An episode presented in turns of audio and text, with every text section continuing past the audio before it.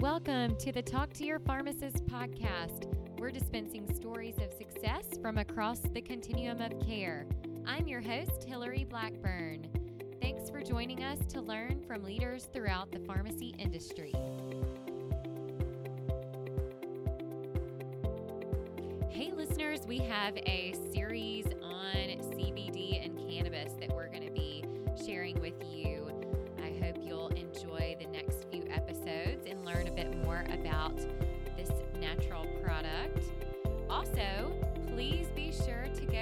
out our new book that is available on Amazon for pre order How Pharmacists Lead Answers from Women to Watch Who Are Leading, Succeeding, and Making an Impact in Pharmacy. We hope you'll go check it out.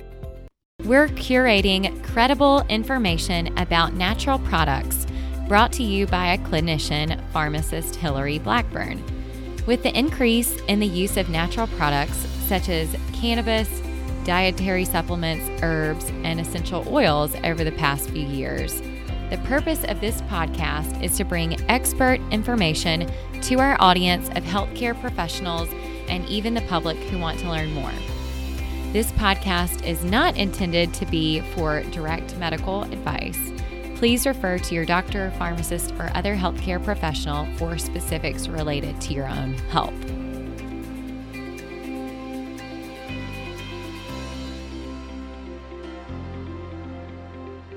Right, listeners. So today we are going to be talking about medical cannabis.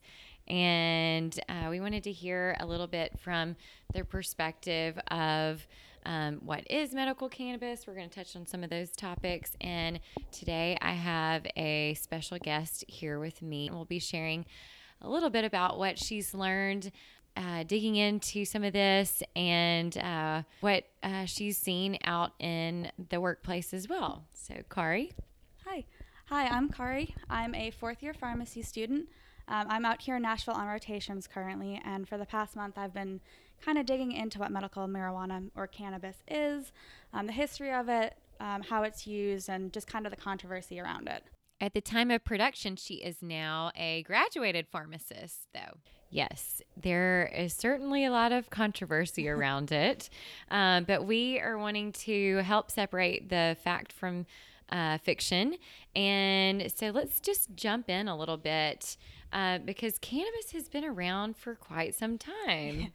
yes, yeah, it's been around for pretty much the entire human history. Mm-hmm. Um, there's texts dating back in China and India that go back thousands and thousands of years. Um, and really, until the 1930s in the US, it was kind of used universally. Yes. Uh, and even some early settlers brought in cannabis. They had hemp farms. Mm-hmm. We'll go a little bit into what hemp and cannabis is in a, in a minute. Um, but yeah, so in the 1930s, um, really, uh, one of the the FBI bureaus uh, realized that he could make a little bit more money for his uh, department if they painted marijuana in a little bit of a negative light, and uh, you know, then it got. Uh, manifested with the Reefer Madness mm-hmm. film, uh, portrayed marijuana as having a lot of um, promiscuity and, and just kind of some negative uh, negative behavioral things associated with it, even though uh, it was sold in pharmacies mm-hmm. up through the 1930s. So um, a lot happening there. Anything else you want to add based on the history? Um, a little bit on it was put into the United States Pharmacopoeia in the 1840s, and it was in the United States Pharmacopoeia until 1937. It was taken out in 1937, but the um, the medical um, the doctors actually fought for it to stay in the United States Pharmacopoeia for five more years until 1942, which is a little crazy. They really thought that it was um, had clear medical benefit, even though there was a lot of political controversy against it. Yes, and the Marijuana Tax Act mm-hmm. was uh, they were taxing doctors who were going to be prescribing marijuana, and so of course, if you're going to be taxed to prescribe a therapy, they um, tended to trend towards not just not uh, writing or prescribing that anymore. So. Um, yes, so a lot of history with um, cannabis. So let's talk a little bit about um, you know, what is what is cannabis? What's cannabis versus marihuana versus hemp? There's a lot of terminologies out there, and I and I think a lot of people are a little unclear about what that exactly means. Okay. Yeah. So cannabis and marijuana are the same plant. It's just a different name for the exact same thing. So cannabis is the Latin term. Marijuana is um, derived from the Mexican term marijuana with an H instead of a J. Um, the difference between cannabis and hemp is the amount of THC. So they're different plants. The THC content, as defined in the 2018 Farm Bill, is 0.3 for it to be defined as hemp, um, though there are a couple different levels depending on who you're looking at. Yes. Um, and so there are hemp is it will, would have CBD only or cannabidiol, um, and that is uh, one of the most popular, I guess, ingredients of cannabis that listeners are probably hearing about. Probably seeing it in gas stations, um, in you know boutique fitness places. Uh, even in now retail pharmacies. So the CBD uh, is not supposed to get you high. There are no psychoactive um, properties with CBD, and so so um, there have been a lot of um, claims for its benefits, and we can certainly get into that. And then the THC um, is has been the most those CBDs and THC are the two most uh, commonly known uh, of the cannabinoids, and the THC is what gets that euphoric or high feeling. All right, so what? Let's talk a little bit about the like regulatory landscape of medical cannabis, which seems to be shifting. Um, so I remember uh, when I first started learning uh, more about medical cannabis, I was shocked that um, over 30 states had approved medical cannabis. Now, I think eight or nine have recreational at this Yeah. point. I think Illinois just doesn't go into effect until January 1st, but the law is in place. Okay. So eight or nine, Yeah. depending on what, what you define it as. Yes. And so the difference between that means that with medical cannabis, it still is um, a little more regulated. There are only certain approved conditions, uh, and that varies from state by state based on uh, what people can uh, go to a doctor or um, nurse practitioner or whomever is designated by that state to prescribe um, medical cannabis. And then they go to a medical marijuana dispensary. Um, so um, a lot of times those may have pharmacists involved. Uh, those regulations differ from state to state. And, uh, and, and patients have to to get registered. Um, definitely a very lengthy process to be able to obtain uh, cannabis through the medical cannabis regulations, and then for recreational, it's definitely more wild wild west.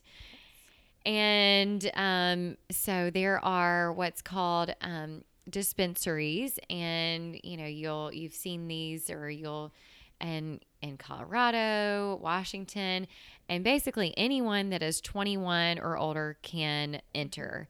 And um, it honestly often looks like an Apple store. Um, so there are very, so you show your ID at the door. There is a um, guard there because a lot of times um, these cannabis industries only can accept cash. Um, there are other banking uh, issues with um, the cannabis industry uh, since it's still federally illegal. Um, and and then when someone walks in, you've got a bud tender there uh, that is helping um, a customer uh, pick out a product. Um, so there's there's it's uh, a little bit like a I guess a liquor store, um, but for uh, marijuana is the best to describe it. Um, so often we'll hear that these patients or customers are going into you know dispensaries, whether they be medical uh, or recreational, and oftentimes are walking into the pharmacy to ask the pharmacist, um, how do they use it and um, how do they take it with any of their other medicines? Uh, so that's that's the interesting question here. Um, all right, so let's talk a little bit more about um, the cannabinoid system. Okay. So the en- endocannabinoid system or just cannabis in general? Good clarification. I guess first let's talk about the endocannabinoid system. So endocannabinoid system is just our body's natural system. Our body actually produces cannabinoids. They're called endocannabinoids because they're in our body.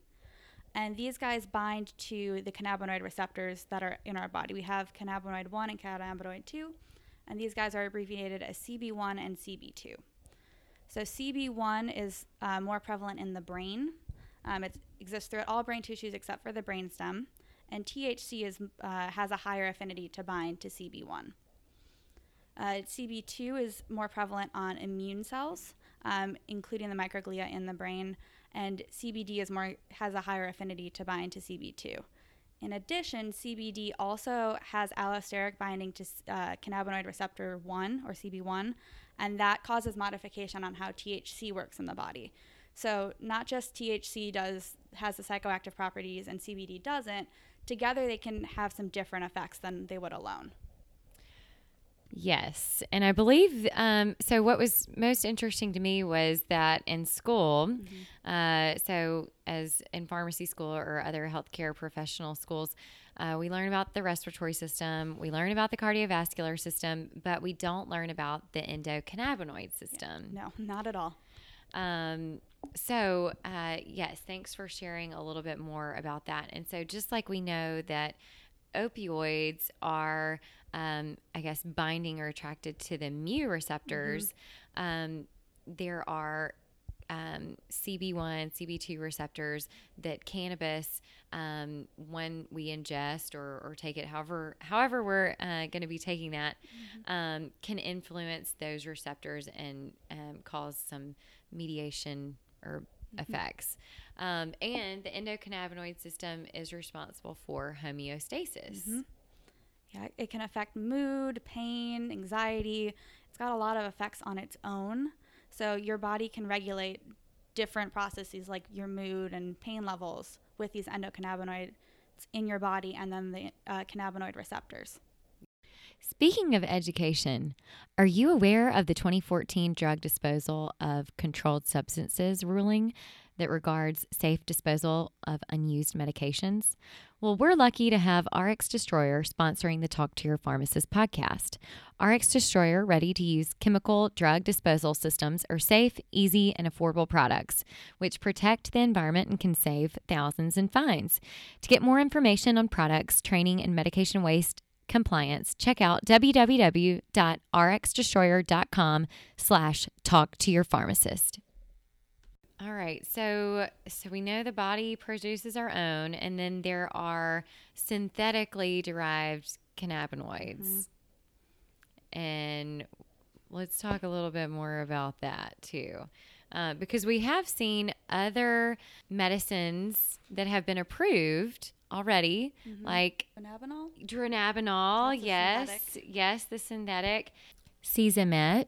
Sativex, but that's not Sativex approved here. in the UK. Mm-hmm. Yeah, so Marinol or Dronabinol, and then Epidiolex. Oh, Epidiolex. Yes. So that's the newest one that's been approved.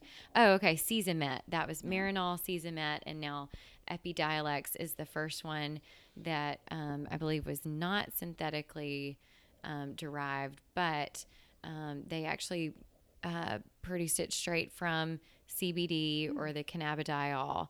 And that was approved in the summer of 2018 mm-hmm. um, by GW Pharmaceuticals. And it was for a very narrow indication. Yeah, just for Lennox Gastaut syndrome or Dravet syndrome, which are specific types of seizures. Yes. Um, so more orphan drug status, mm-hmm. but I believe if you look at their pipeline, um, they've got a lot of other uh, potential seizure um, conditions that they'll also be going for. Mm-hmm. Um, and so that is a Schedule 5. Yep. So um, cannabis or marijuana is a Schedule 1 mm-hmm. by the federal government. However, somehow the FDA was able to approve Epidiolex as a Schedule Five. Interesting, interesting legal landscape, basically. Yes, exactly. Uh, Dronabinol is even a Schedule Three, and then hmm there is another one that's a Schedule Two, I guess that one is the Cesamet. potentially. Yeah, I'm Potentially, we I'll we'll double check double we'll double check on these, um, and get those back in the show notes.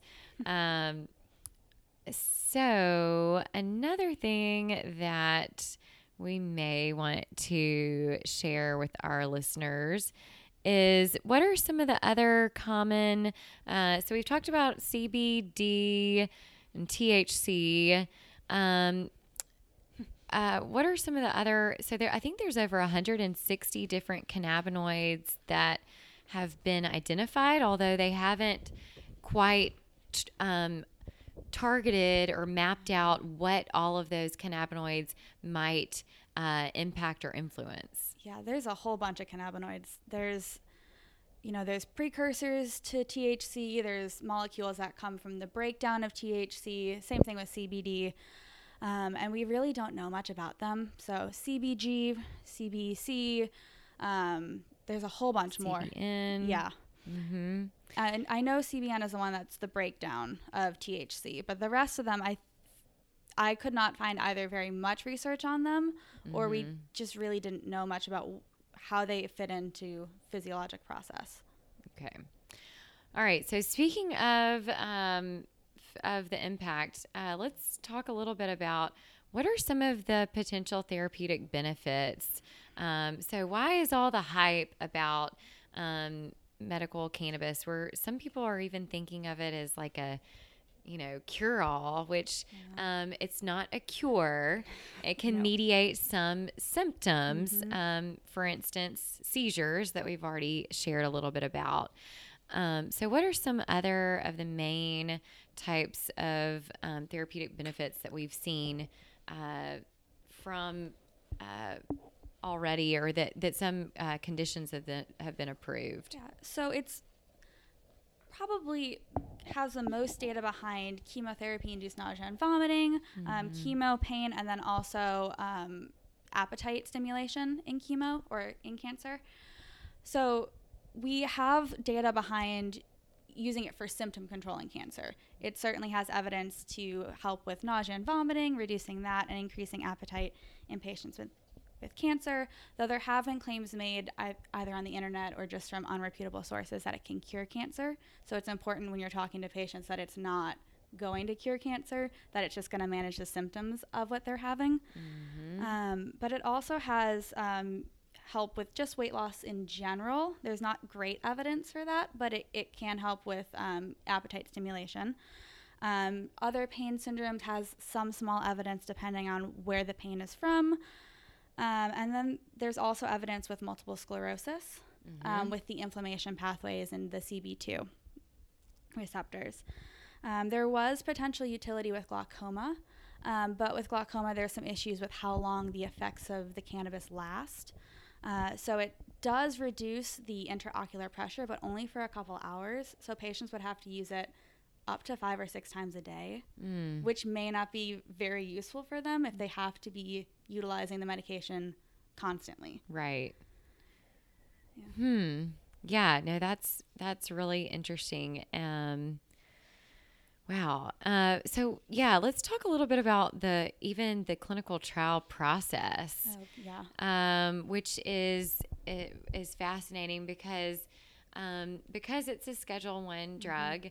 Uh, there are a lot of hoops that uh, researchers have to go through to um, be able to get approved uh, clinical trials. I'm not super familiar with the process for getting approved, but I know that they have to get an approval from the government to be able to do the research.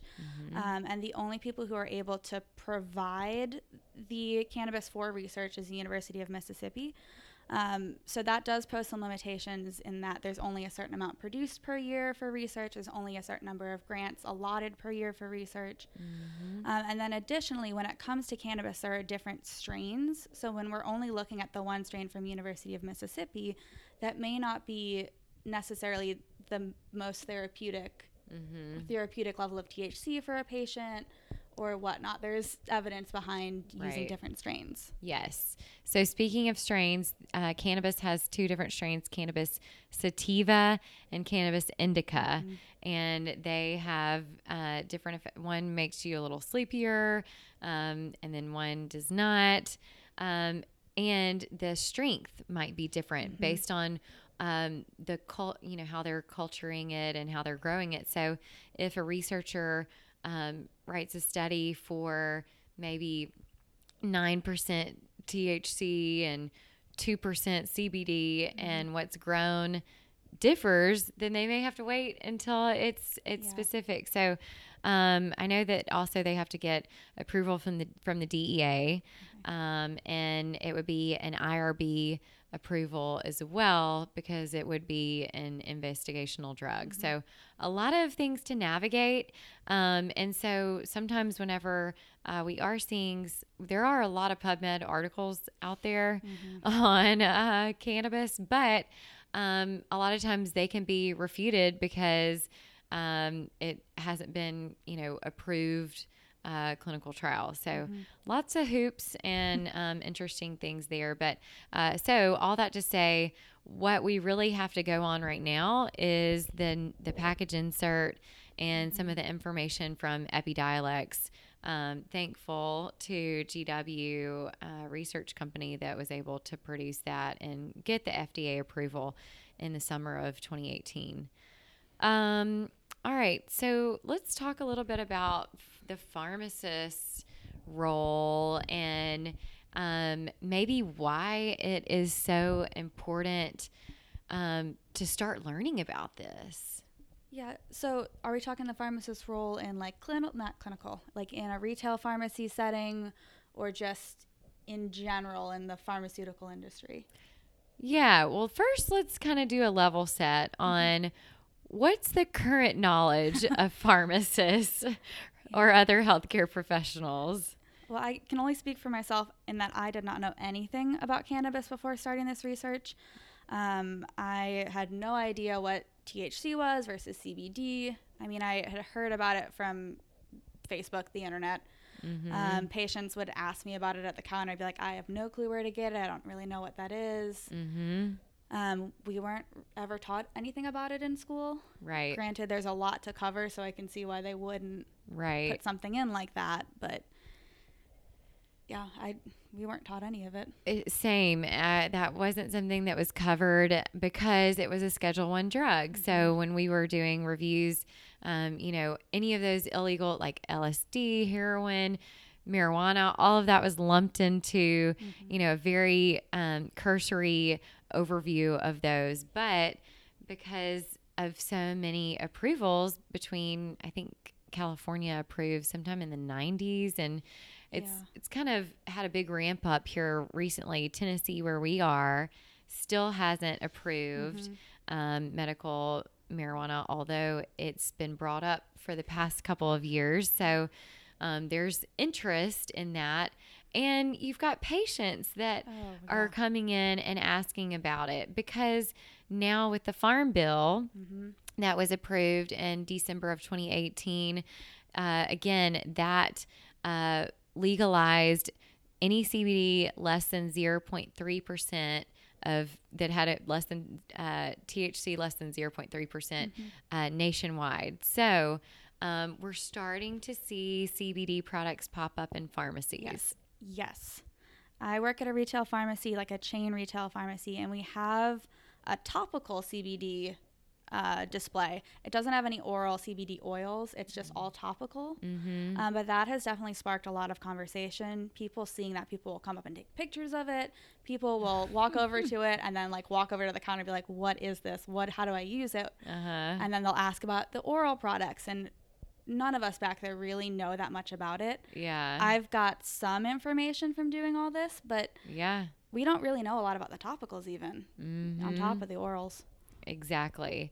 Um, and so yeah, so so there are a lot of formulations uh, available. Um, I would say from from what I've read and and studied, um, you know, in the past, um, smoking marijuana was probably one of the most popular Mhm. um, ways that people were using it. However, um, just to, I guess, liken it to smoking cigarettes, uh, there could be some potential, um, you know, long term side effects, uh, respiratory issues with that. But now we've got um, oils and tinctures, um, topicals, gummies, gabs, lozenges, um, you name it.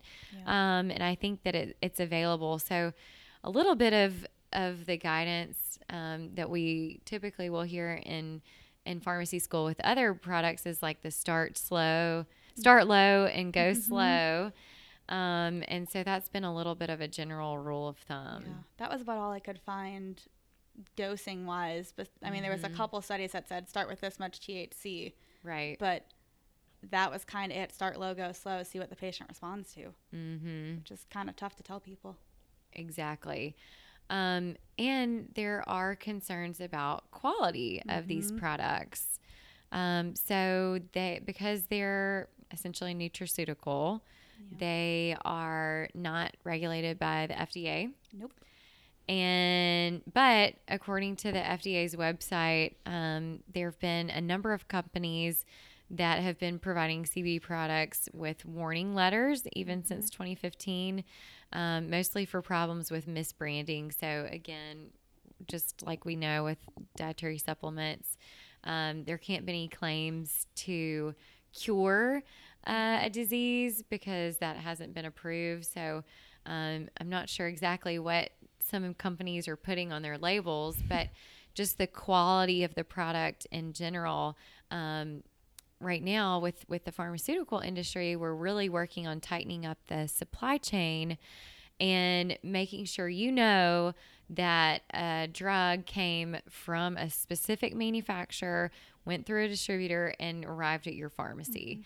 Uh, with these CBD products, we're really not sure about that. Yeah, there's no like supply chain transparency at all with CBD. It Mhm. could technically be coming from anywhere. And on top of that, even if you have a company that, you know, you can trust, there's no consistency between batches necessarily. Mm, mhm. There's not really anybody watching the nutraceuticals like the over the counter supplements. right, So there's no guarantee that it's going to be the exact same each time. right. Um, and you know another thing that that consumers or patients should be on the lookout for is that it may not exactly have purely CBD in there. Um, so, an example uh, last summer in uh, Murfreesboro, there was a lady who had anxiety. She couldn't afford her anxiety medicines and, and did not want to take anxiety medicines. There are a lot of side effects associated.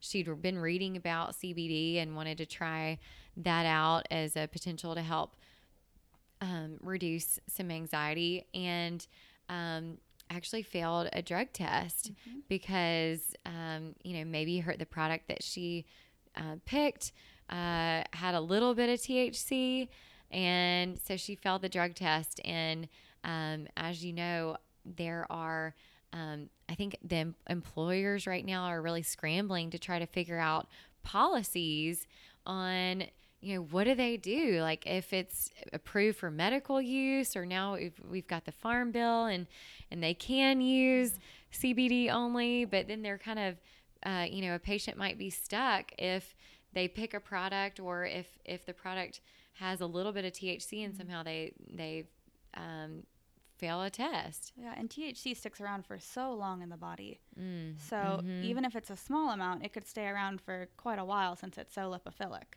Yes. Um, yeah. So a lot of things to consider. Um, and then you've also got potential drug interactions. Definitely. Um, so, so potential drug interactions is, is certainly something that, uh, you know, we would want to educate patients about, um, because a lot of times, you know, if you've got patients, um, who are elderly who are using it, Mm-hmm. uh, they want, you know, maybe to stimulate their appetite. um, a lot of them have aches and pains, and or maybe wanting to use the CBD for um, to help reduce inflammation. Um, there's a lot of drug interactions Yeah. associated. Yeah, there's quite a few. The two that really stuck out to me was warfarin. Mm-hmm. Um, THC can increase the effect of warfarin, puts patients at a higher bleed risk. Um, and then the other one was valproate or uh, valproate derivatives. Mhm. Um, the combination of CBD with valproate derivatives increases the risk of liver injury, Mm, which could be, you know, if a patient has seizures and they're on valproic acid, you put them on some sort of CBD product, they're at higher risk of liver injury.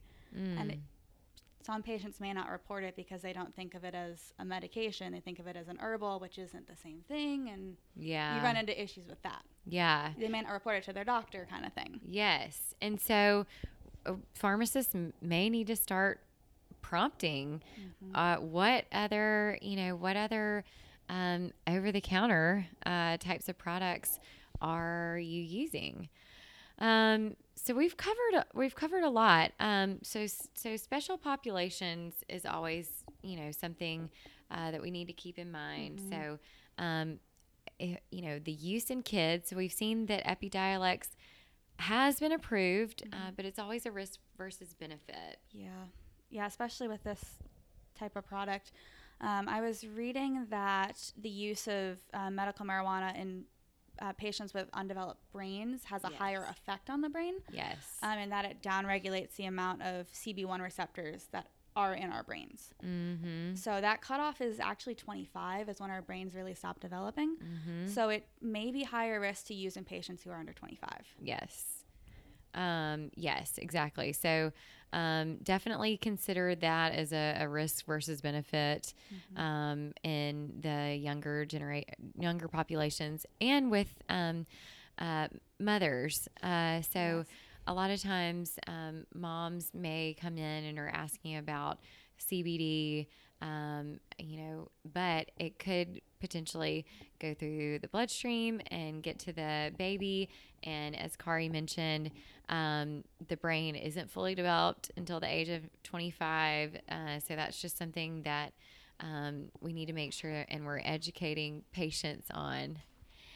And uh, another topic uh, that we'll maybe want to share about, um, let's see. Oh, we've covered a lot in just a short amount of time.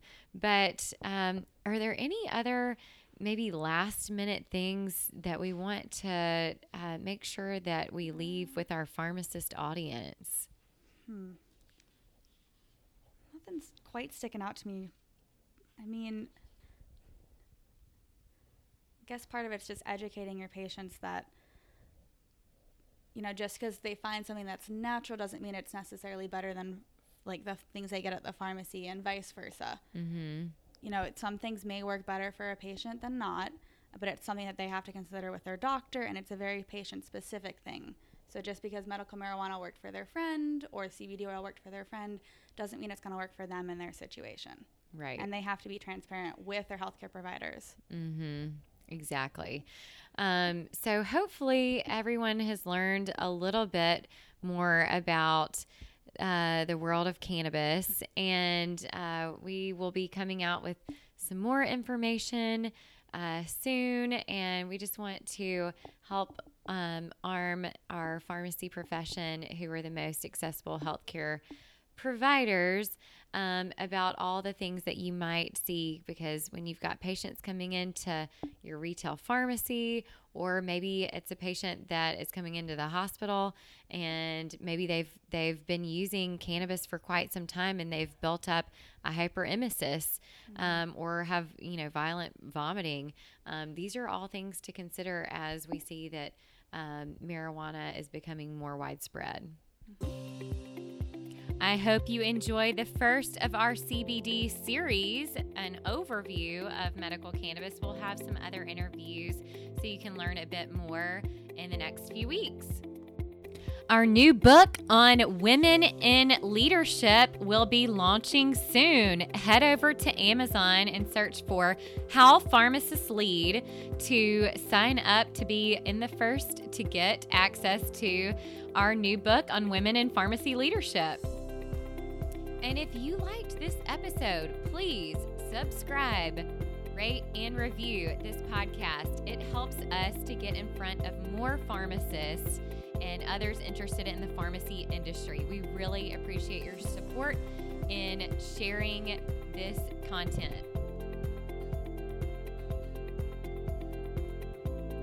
Thanks for listening to this episode of Talk to Your Pharmacist, produced by the Pharmacy Advisory Group. If you liked this episode, let us know by subscribing to the podcast, rating, and reviewing it. Share it with friends.